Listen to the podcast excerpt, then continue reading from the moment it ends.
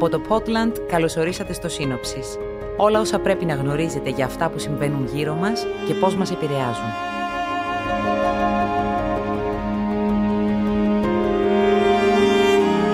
Σήμερα 5η 8 Ιουλίου θα μιλήσουμε για το ιστορικό, τις εξελίξεις στο Χονγκ Κονγκ και το μέλλον του δόγματος «Ένα κράτος, δύο συστήματα».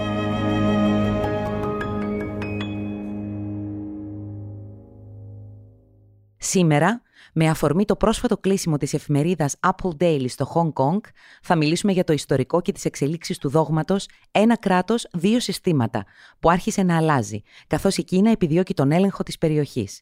We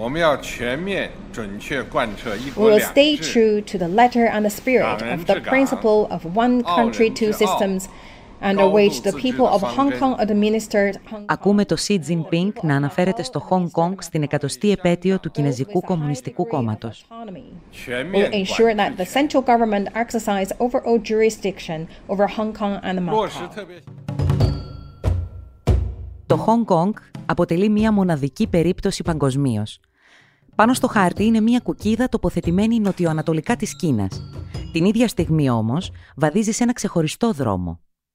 Η σύγχρονη ιστορία του ξεκινά το 1840, περίοδος που η Βρετανική Αυτοκρατορία έπαιζε κυρίαρχο ρόλο στον κόσμο. Με αφορμή το εμπόριο και το γεγονός ότι η Κινέζικη Αυτοκρατορία ήθελε να εφαρμόσει την απαγόρευση στις εισαγωγές οπίου, κάτι που σήμερα θεωρείται φάρμακο ή είδος ναρκωτικού, οι Άγγλοι εισέβαλαν στην περιοχή προκειμένου να υπερασπιστούν τα συμφέροντά τους.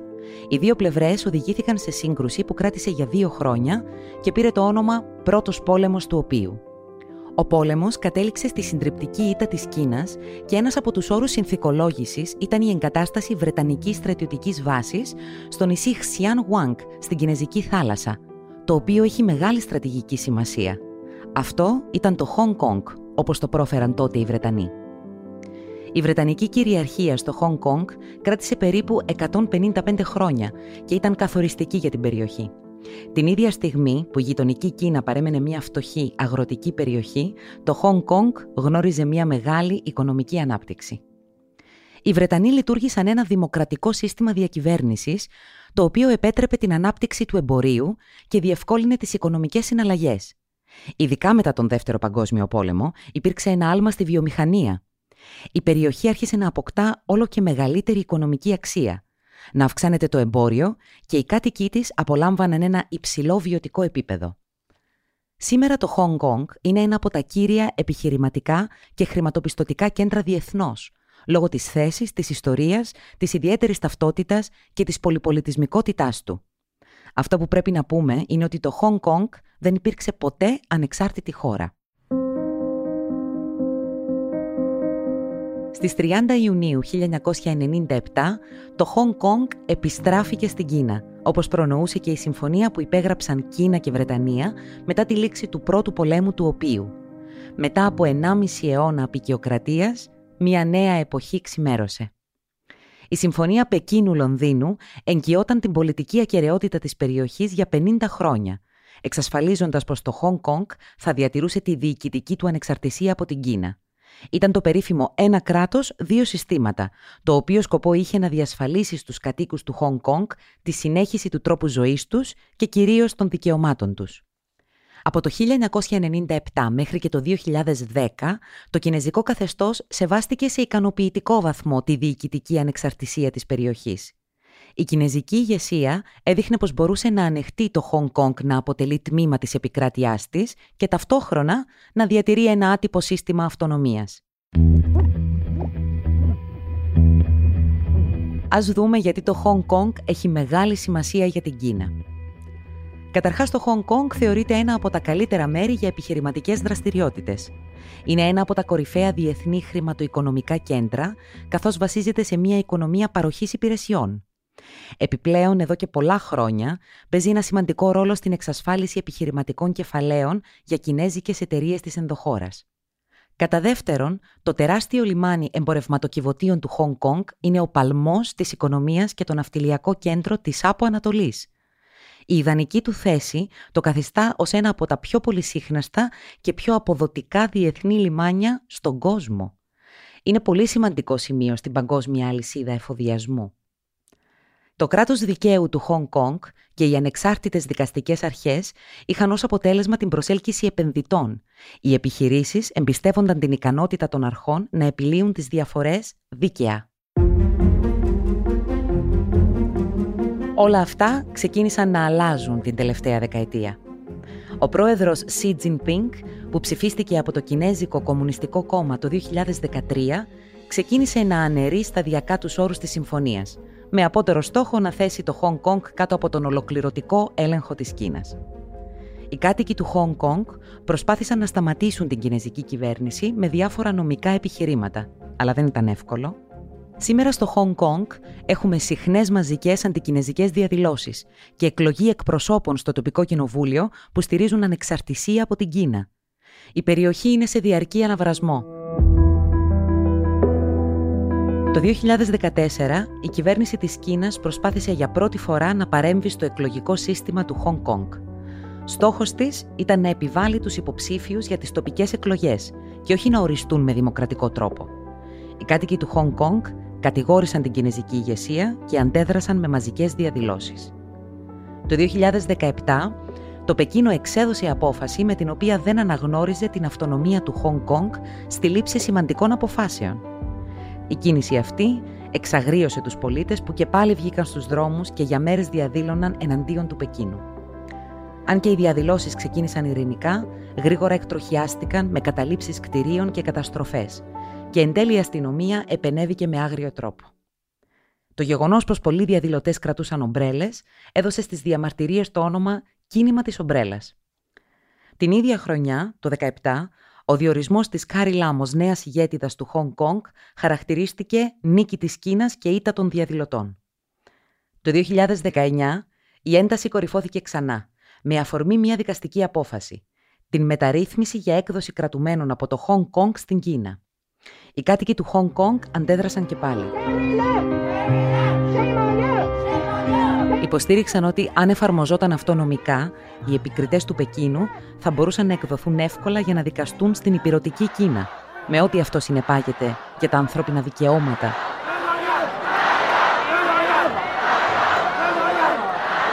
Το 2020, το Κοινοβούλιο του Χονγκ Κονγκ ψήφισε τον αμφιλεγόμενο νόμο για την εθνική ασφάλεια, το οποίο αποτέλεσε καθοριστικό βήμα στην εξέλιξη της αυτονομίας του Χονγκ Κονγκ. Πλέον έχουν αλλάξει πολλά στο Χονγκ Κονγκ και η Κίνα με τις παρεμβάσεις της κατάφερε να ανατρέψει το χαρακτήρα της περιοχής. Με αφορμή τον αμφιλεγόμενο νόμο περί εθνικής ασφάλειας, επιβάλλει τον ελεγχό της, καθώς όποιος δεν συμμορφώνεται, τιμωρείται παραδειγματικά, συνήθως με φυλάκιση. Αυτό έχει ως αποτέλεσμα πολύ διανοούμενοι δημοσιογράφοι και ακτιβιστές να εγκαταλείψουν το Χονγκ Κονγκ. Σοβαρό πλήγμα υπέστη η ελευθερία του τύπου. Για να ασκήσει πλέον κάποιος το επάγγελμα του δημοσιογράφου πρέπει να έχει ειδική άδεια από την κυβέρνηση του Χονγκ Κονγκ. Έτσι με αυτόν τον τρόπο ελέγχονται εφημερίδες, περιοδικά, ραδιοφωνική και τηλεοπτική σταθμή, αλλά και ιστοσελίδες. 38 παράδειγμα είναι η Apple Daily, αστυνομικές εφόδοι, απειλές και συλλήψεις δημοσιογράφων που δεν συμμορφώνονται. Μετά από 26 χρόνια λειτουργίας, η τελευταία φιλοδημοκρατική εφημερίδα της περιοχής αναγκαστικά έβαλε λουκέτο πριν λίγες μέρες.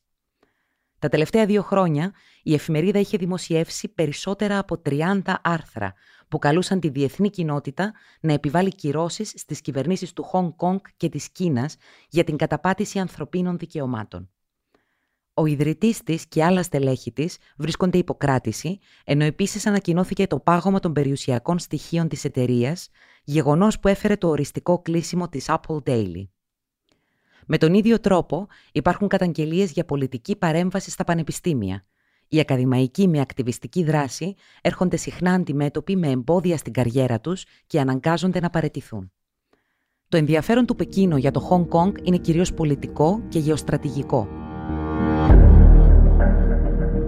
Τι έχει να πει η Αμερική και η Ευρωπαϊκή Ένωση. Η κρίση του Χονγκ Κονγκ έδωσε πάντως την ευκαιρία στις Ηνωμένες Πολιτείες να ανοίξουν ακόμα ένα μέτωπο με την Κίνα. Τα αγκάθια στις σχέσεις των δύο χωρών είναι πολλά – το εμπόριο, οι κινέζικες εταιρείες τεχνολογίας, η κυβερνοασφάλεια και πιο πρόσφατα η πανδημία. πλέον προσθέθηκε και το ζήτημα του Χονγκ Κονγκ. Ήδη από την προηγούμενη κυβέρνηση του Ντόναλτ Τραμπ, οι Ηνωμένες Πολιτείες είχαν βάλει στο στόχαστρό τους στην Κίνα για το θέμα του Χονγκ Κονγκ. Μάλιστα, η κυβέρνηση Τραμπ δεν έμεινε μόνο στα λόγια, αλλά προχώρησε και σε κυρώσεις. Σήμερα με τον Τζο Μπάιντεν στο Λευκό Οίκο, με κάθε ευκαιρία, Αμερικανοί καταγγέλουν τη στάση του Πεκίνου, κάνοντας λόγο για σοβαρές παραβιάσεις των ανθρωπίνων δικαιωμάτων. Από την πλευρά της η Κίνα αντιδρά έντονα και καλεί την Ουάσιγκτον να μην επεμβαίνει στις εσωτερικές της υποθέσεις. Η θέση της είναι ότι είναι αδιανόητο να τη υπαγορεύουν τρίτη τι θα κάνει με ζητήματα ασφαλείας σε οποιαδήποτε περιοχή της. Όσον αφορά τις σχέσεις Κίνας και Ευρωπαϊκής Ένωσης. Κάθε φορά που οι διαδηλωτές βγαίνουν στους δρόμους, η Ευρώπη καταδικάζει τις προσπάθειες της Κίνας να επιβάλλει περισσότερο έλεγχο στο Χονγκ Κονγκ και μιλά για σεβασμό των ανθρωπίνων δικαιωμάτων. Αν και συχνά γίνεται λόγος για επιβολή κυρώσεων, αυτό είναι εξαιρετικά απομακρυσμένο ενδεχόμενο. Στις αρχές αυτού του χρόνου, οι Βρυξέλλες υπέγραψαν μία συμφωνία με το Πεκίνο. Πρόκειται για επενδυτική συμφωνία με γεωπολιτικές πτυχές, η οποία θεωρήθηκε ως διπλωματική νίκη για την Κίνα. Η σημασία της είναι τόσο μεγάλη που δεν αφήνει καμία αμφιβολία πως η Ευρωπαϊκή Ένωση δεν πρόκειται να διακινδυνεύσει τα συμφέροντά της με την Κίνα για χάρη του Χονγκ Κονγκ. Γι' αυτό και οι καταδίκες της αναμένονται ότι θα παραμείνουν μόνο προφορικές.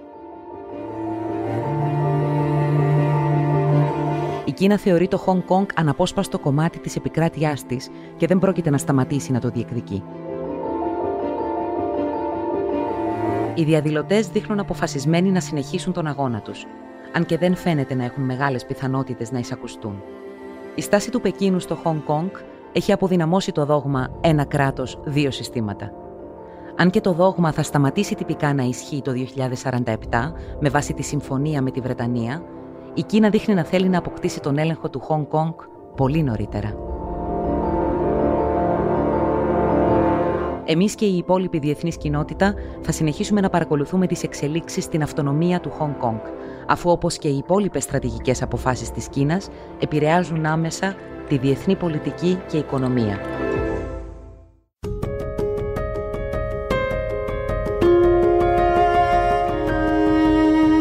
Ευχαριστούμε που ακούσατε το σύνοψης. Στην παραγωγή ο Στυλιανός, η Ξένια και η Πέννη. Κάντε subscribe στα Apple Podcast, Spotify, Google Podcasts ή σε όποια άλλη πλατφόρμα. Επισκεφτείτε τη σελίδα μας thepotland.com, Facebook και Instagram. Μέχρι την επόμενη μας συνάντηση να είστε όλοι καλά.